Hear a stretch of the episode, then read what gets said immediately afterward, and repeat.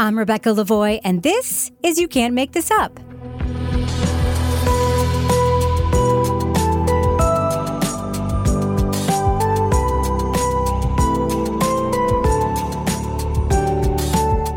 You Can't Make This Up is the podcast where we uncover the true stories behind your favorite Netflix documentaries and films. On today's episode, we'll peek ahead at some of the hottest nonfiction titles coming this summer on Netflix. Anna Nicole Smith has died. Modeling, movies, her own TV show. The world is infatuated with Anna Nicole Smith. A death that opened a Pandora's box of questions. Today, we're talking to Amanda Richards from Tudum. Buckle up for another great batch of nonfiction and unscripted series and films in the coming weeks. Netflix will take you around the world and to the bottom of the sea. From hotel maids to presidents, from wealthy celebrities to working stiffs. Be ready to meet football legends, investigative reporters, and even mermaids as we reveal the real life stories on Netflix that will have you talking and streaming all summer. I get emails all the time from people telling me that they want to be a professional mermaid, and my first thought is, oh, you have no idea what you're getting yourself into.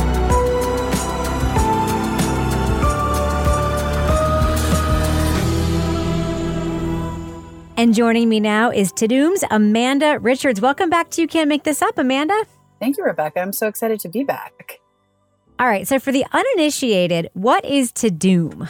Okay, so imagine like, you know, anytime you want to like visit an entertainment site and read about your favorite movie or your favorite series, Tudum is that, but for Netflix titles only. So it's a Netflix companion website where we cover all of the titles that you are seeing, not all of them, but a lot of them, and on Netflix. And, and if you have questions about them, burning questions, we try to answer them all. So we try to anticipate what people are going to want to know about from the doc series films and we create um, you know content around it we create we tell stories about our titles um, and for docs it's really great because we answer a lot of questions that maybe are not in the actual film or series so it can be really helpful and also Tudum is a place to go where you, if you want to know when something's coming out who directed it who's in it really just a catch-all for all things netflix so I know what's really cool about your job is you get to preview a lot of the stuff that's coming up on Netflix so that you can do your job at Tudum, right? Yes. So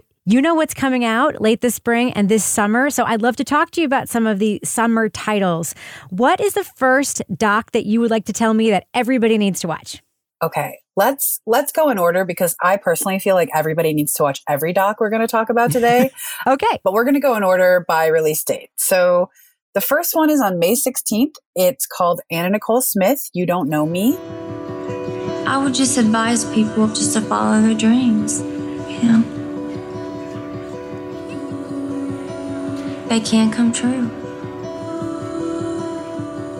I'm living proof. And it's directed by Ursula Macfarlane, and it is the story of Anna Nicole Smith. And I think in a way that we haven't necessarily seen her story told before. It is not easy to watch. She got up on stage and looked like maybe a little high or drunk. That was Anna. Anna knew how to work the crowd. And if I ever record an album, I want this guy to produce mine. Make me beautiful duets. Cause he's freaking genius. If anybody listening remembers the life of Anna Nicole Smith, a lot of it was really tragic. And it, it's a darker story, but I think it's very, very well done. It is surprising at times. It endeared her to me in a way. And I was a fan. I remember her and I remember her show and I remember, you know, following her as a celebrity. And she, I just felt like she had such potential to be just a star. The doc kind of captures all of that and explains why and humanizes her in the process, which is really beautiful. Okay, so I've previewed this too, and I have to say, this is one of those stories where if you were like a sentient person, when Anna Nicole Smith was a huge celebrity, you know, you think you remember what happened with her, but you probably have it totally wrong.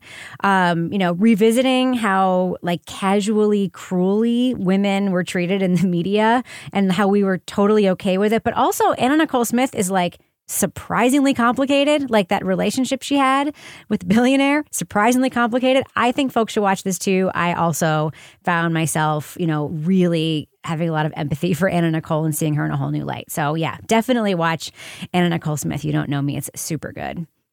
All right. What is the next title that you'd like to talk about? The next one could not be more different than the Anna Nicole Smith documentary. It is a docu-series called Working What We Do All Day and it is from Higher Ground Productions. If anyone, if that sounds familiar to anybody, it's the Obama's production company. And the series is hosted by Barack Obama. And I think the best way to describe this docu series is it really tries to answer the question of what does having a quote unquote good job actually mean? What does it look like at all levels of the workforce from service industry to corporate sort of desk jobs to being a CEO and each episode follows a different group of people. A revolution is happening right before our eyes. What happens if they replace you with a machine? Artificial intelligence, remote work, spiraling inequality. It can be hard to make sense of where we're going. What if people from three different industries, from the service entrance to the C suite, invited us into their lives and told us what makes a good job good? And it is fascinating. I mean, it is truly fascinating, especially episode one had me because it follows uh, the workers in the service industry. And, and it's, in, it's also across three different industries. So it's like hotel, a home service, and then delivery drivers, like third party app workers. And apparently it was uh, Barack Obama was inspired to create this because he was also heavily inspired by Studs Terkel's 1974 book Working yeah it's fascinating. Did you get a chance to watch this one? I haven't watched it yet, and I'm very curious about it because one of the things that I think about anybody and their job is that, you know, we tend to not think about, you know, other people's work. We're so like involved in our own work, right? But when you talk to anybody about their job, it is interesting, right? Mm-hmm. You find out within five minutes that somebody whose work that you may be visible to you or invisible to you is inherently interesting. It is inherently usually something that you wouldn't be able to do if you tried, mm right? So I'm I'm actually super interested in this one, and I didn't realize it was also going to be uh, hosted by Barack Obama. So oh, he's so extremely present. So is this where you shop? Yeah. Are you a good cook? To be Southern, you have to know how to cook. All right, so you're not a cook. So do you know how to cook? I can cook a little bit. A little bit. It's been a long time since I cooked. Do you eat livers? You know, livers are not my favorite. You I gotta gizzards? say, I like gizzards more than liver. He shows up in these people's lives in, in person. And it's great because it's not only him having a lot of curiosity about what people's working lives are actually like, but then you think of it in the context of his life and the fact that he's had not just jobs, but the job, mm. you know? Yeah, it's fascinating. And it's also really interesting to see how all of the different levels of the workforce end up operating in tandem with one another um, and not in a cliched way. It's, it's pretty educational. So I think people are going to like it.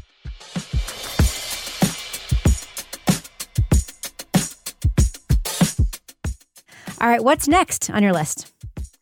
The next one on my list is actually a film that premiered at Sundance. And I was able to see it there. I was able to meet the director, Nancy Schwartzman, there. It's called Victim Suspect, and it follows the story of an investigative journalist named Ray DeLeon, who, after a lot of sleuthing and research, figured out that there were more than a handful of women who were charged by police with falsely reporting their sexual assaults. Was there a point like with the investigation where you felt like the police just you knew they weren't believing you and the detective told me he didn't hold you down. That's not rape. If you continue to lie to me, this is about to go south. Obviously, the story is not about false reports. It about it's about what happened when these women came in and they reported their sexual assaults. What happened after that to then get them to the point of being accused of lying themselves. Hmm. And I think I would describe this doc as like rage inducing. Hmm. like you can't watch it without getting really, really pissed off. But there is some redemption and sort of hope in the work that Ray De Leon is doing. And hearing these survivors' stories firsthand is really, really powerful. And I think a lot of people will be shocked by this kind of disturbing trend in law enforcement.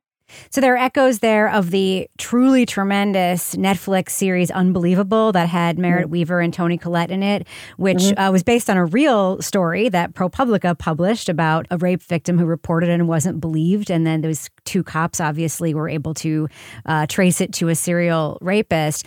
I think it's really interesting though, because this one sounds like an inside journalism story as well, right? hmm Yeah, I, the documentary follows her along in real time as she's working for the Center for Investigative Reporting yeah. and figuring this out. I've been working on this story for four years. I managed to gather more than 160 cases where alleged victims of sexual assault were turned into suspects. Filing a false report is a Class A misdemeanor punishable up to one year in jail. The women had pled guilty. There was sort of a knee jerk sense, well, they pled guilty. They admitted it. Th- There's no story here. But when I spoke to them, they maintained that the assaults did happen. It's as much of a doc about her as it and her work as it is about the survivors. I think it strikes a nice balance and it's really powerful to see it kind of all unfolding in real time. And like I said, rage inducing, but with some real redemption at the end because of what they were able to uncover and then ultimately change. When is that one coming out? That one is coming out on May 23rd. All right, what's next on your list, Amanda? May 23rd is a big day for me personally in the docs world of Netflix because at the same day Victim Suspect comes out is one of the the docs I'm most excited for. It's called Mer People. Oh, you've been telling me about this one. I can't wait for this one.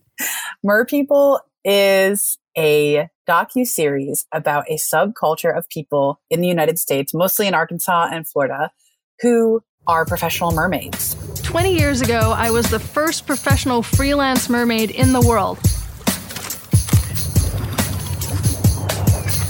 Now, there's thousands around the world. I think it's one of those stories where you just get to kind of look behind the curtain of this entire beautiful, supportive community that not a lot of people maybe know about.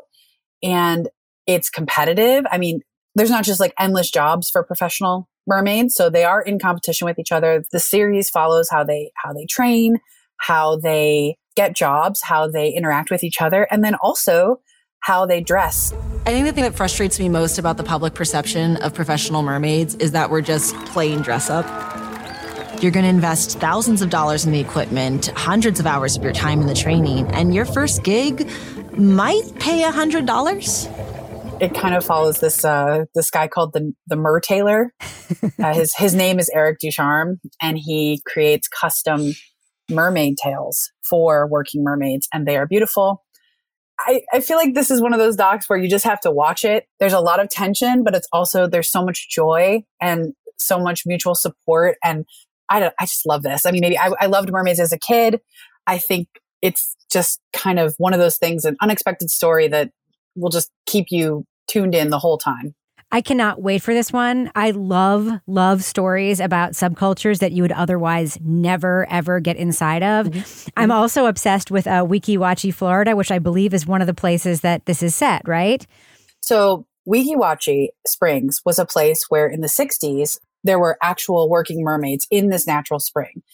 It, they get into it in the series, but basically the government took it over. There was no longer allowed to put on shows there. All of these people in this doc were inspired by the mermaids of Weeki Wachee.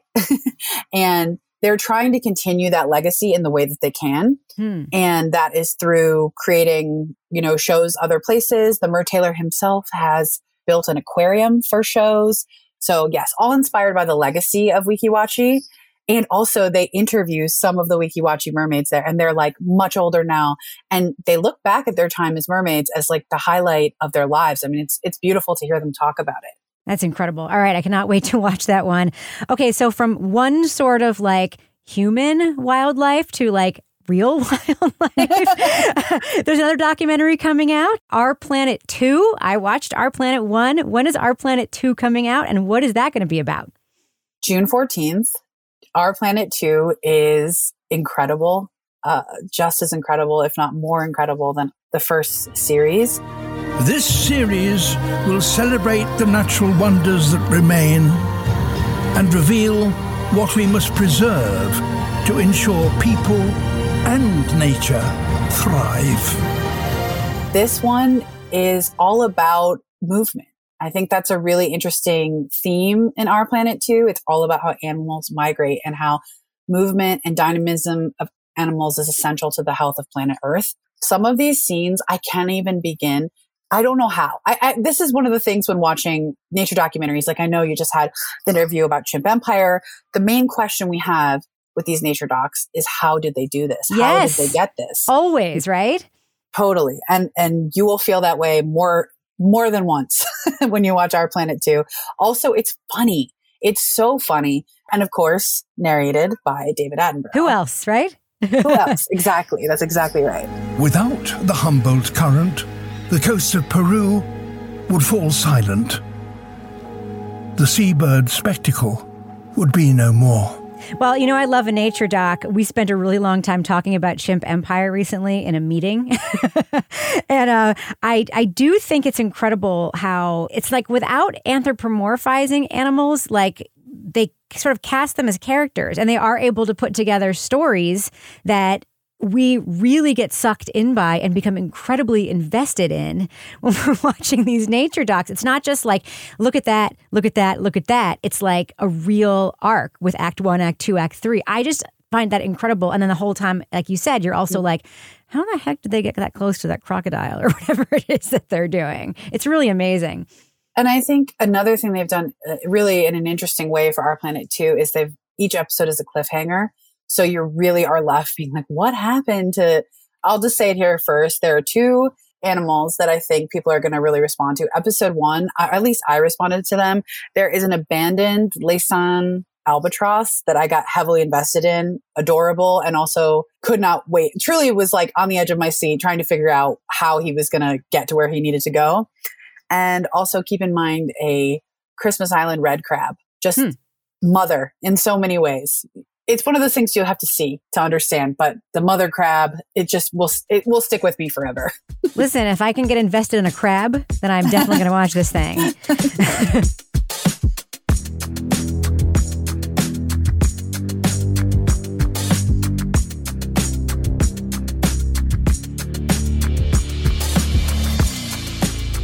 Okay, so what's the next pick on your list? I suspect it's going to be something completely different than crabs on a beach. I know. I feel like there's so much jumping around in docs, and that's the beauty of docs, right?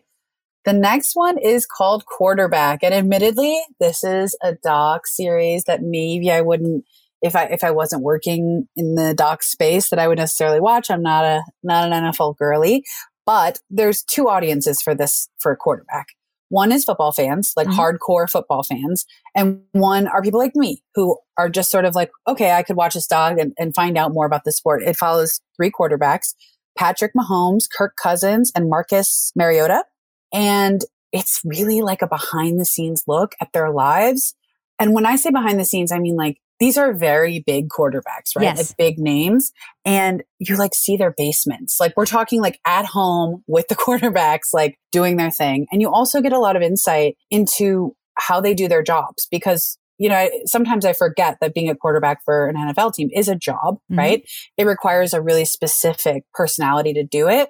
And I always kind of assumed that the whole quarterback thing, they were like egomaniacs. It's completely, the, this documentary has changed that for me. They're very humble.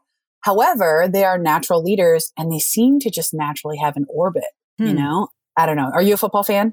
I am somewhat of a football fan, although you know I, I have a lot of questions about football, like a lot of people do, I think, right now. And I am really interested in getting this on the field look. I mean, my understanding is that I've read a little bit about this doc. Are that the quarterbacks are mic'd up, and we get to hear what they say on the field, right? Mm-hmm, Yeah, I'm really curious about what we're going to hear because usually we hear from quarterbacks in those post game interviews that seem like really polished, really practiced, really like scripted in many ways. But the other thing I know about Netflix and sports docs is that almost every single time one comes out, I'm like, I'll give this a shot. And then I always end up loving it. Like, Full swing, break point. I mean, the stakes always get ramped up for me in like a way that I never expected, especially when you get inside the players' heads and inside their homes and sort of you meet the people in their lives. You know what I mean? Yeah, definitely. And I feel the same exact way. Like I wouldn't say I'm like begrudgingly watching these docs because I'm always down to learn about, you know, a new sport, a new subject. But I think the way Netflix does sports docs and quarterback was produced by the NFL in, in collaboration with Netflix. So the vibe is a little different than say Drive to Survive, Full Swing, etc.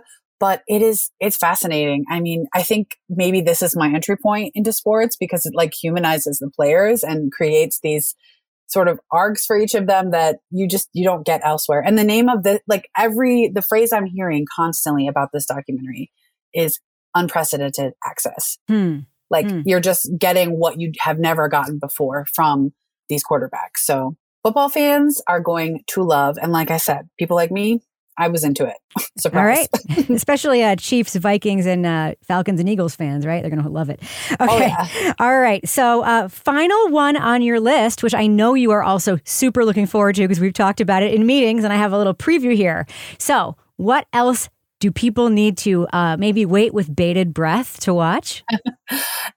Great. That was great. I love Thank you. that. Thank you very much. it's called The Deepest Breath. It is a love story that takes place in the world of competitive freediving. So no tanks, no masks, just very, very regulated breath work that they perfect over years. These divers are going down to incredible, incredible depths in, in the sea. And it follows an Italian diver named uh, Alessia Zecchini and her safety diver, Stephen Keenan, who also the safety divers do not have tanks, masks, etc. for a lot of different reasons. I saw this movie when it premiered at Sundance and there was not a dry eye in the house. It, it's beautiful. I, and the, the way that they shot everything under the water is incredible. I can't say enough about it. I think people are going to be very, very moved by this movie. And in addition to the sort of like emotional side of it, you also learn so much about freediving. Like I, after I watched this doc, I bought a book about freediving because I was like, whoa, this is like, it seems superhuman Yeah. to be able to do this. Right. I mean, this isn't just a sport. This is like a way of life for these people, right? Because there's like a conditioning aspect to it that like we cannot relate to, right? Mm-hmm. Absolutely. And it's incredibly dangerous. And nobody that participates in the sport will tell you that it's not. I think a lot of times extreme sports are like, it's, oh no, you just have to be brave. You got to like really be extreme and put yourself out there. There's a reverence for this sport that all of the athletes have that I think is really, really important um, and shows how committed they are. And it's just incredible. I don't, I mean, we're talking about going down under the water to the depth of like, you know, a 70 story building. We're talking about five minutes, four minutes under the water, which is just try to comprehend that. I can't even hold my breath for like 15 seconds before Nope. I start to panic. so yeah, it's directed by Laura McGann. I can't say enough about it. It's, it's really, really beautiful. I hope everyone watches it because it, it, it stuck with me. Well, I will tell everyone listening right now that if Amanda Richards says, I hope everyone watches it, you should watch it. Amanda has incredible taste. Amanda Richards of Tudum, thank you so much for joining me with your picks for the summer on Netflix. I can't wait to watch every single one of them and then talk to you about them. And I hope you come back on the show to tell us your next round of picks. I'm so, I'm so excited for you to watch them, for everyone to watch them. And yes, I can't wait to be back. Thank you for having me. That's it for this week's episode. Thanks so much again to Amanda Richards of Tudum. For more of my takes, check out my other podcast, Crime Writers On. Each week on that show, we break down the latest in true crime documentaries, films, podcasts, TV, and pop culture. If you like You Can't Make This Up, please rate and review this show and share it with your friends. Find us on Apple Podcasts, Stitcher, Google Play, Spotify, or wherever you're listening right now. And make sure to follow the show to stay tuned for all new episodes. Our music is by Kelly Mack at Netflix Music Lab. You Can't Make This Up is a production of Netflix. I'm Rebecca Lavoie. Thanks so much for listening.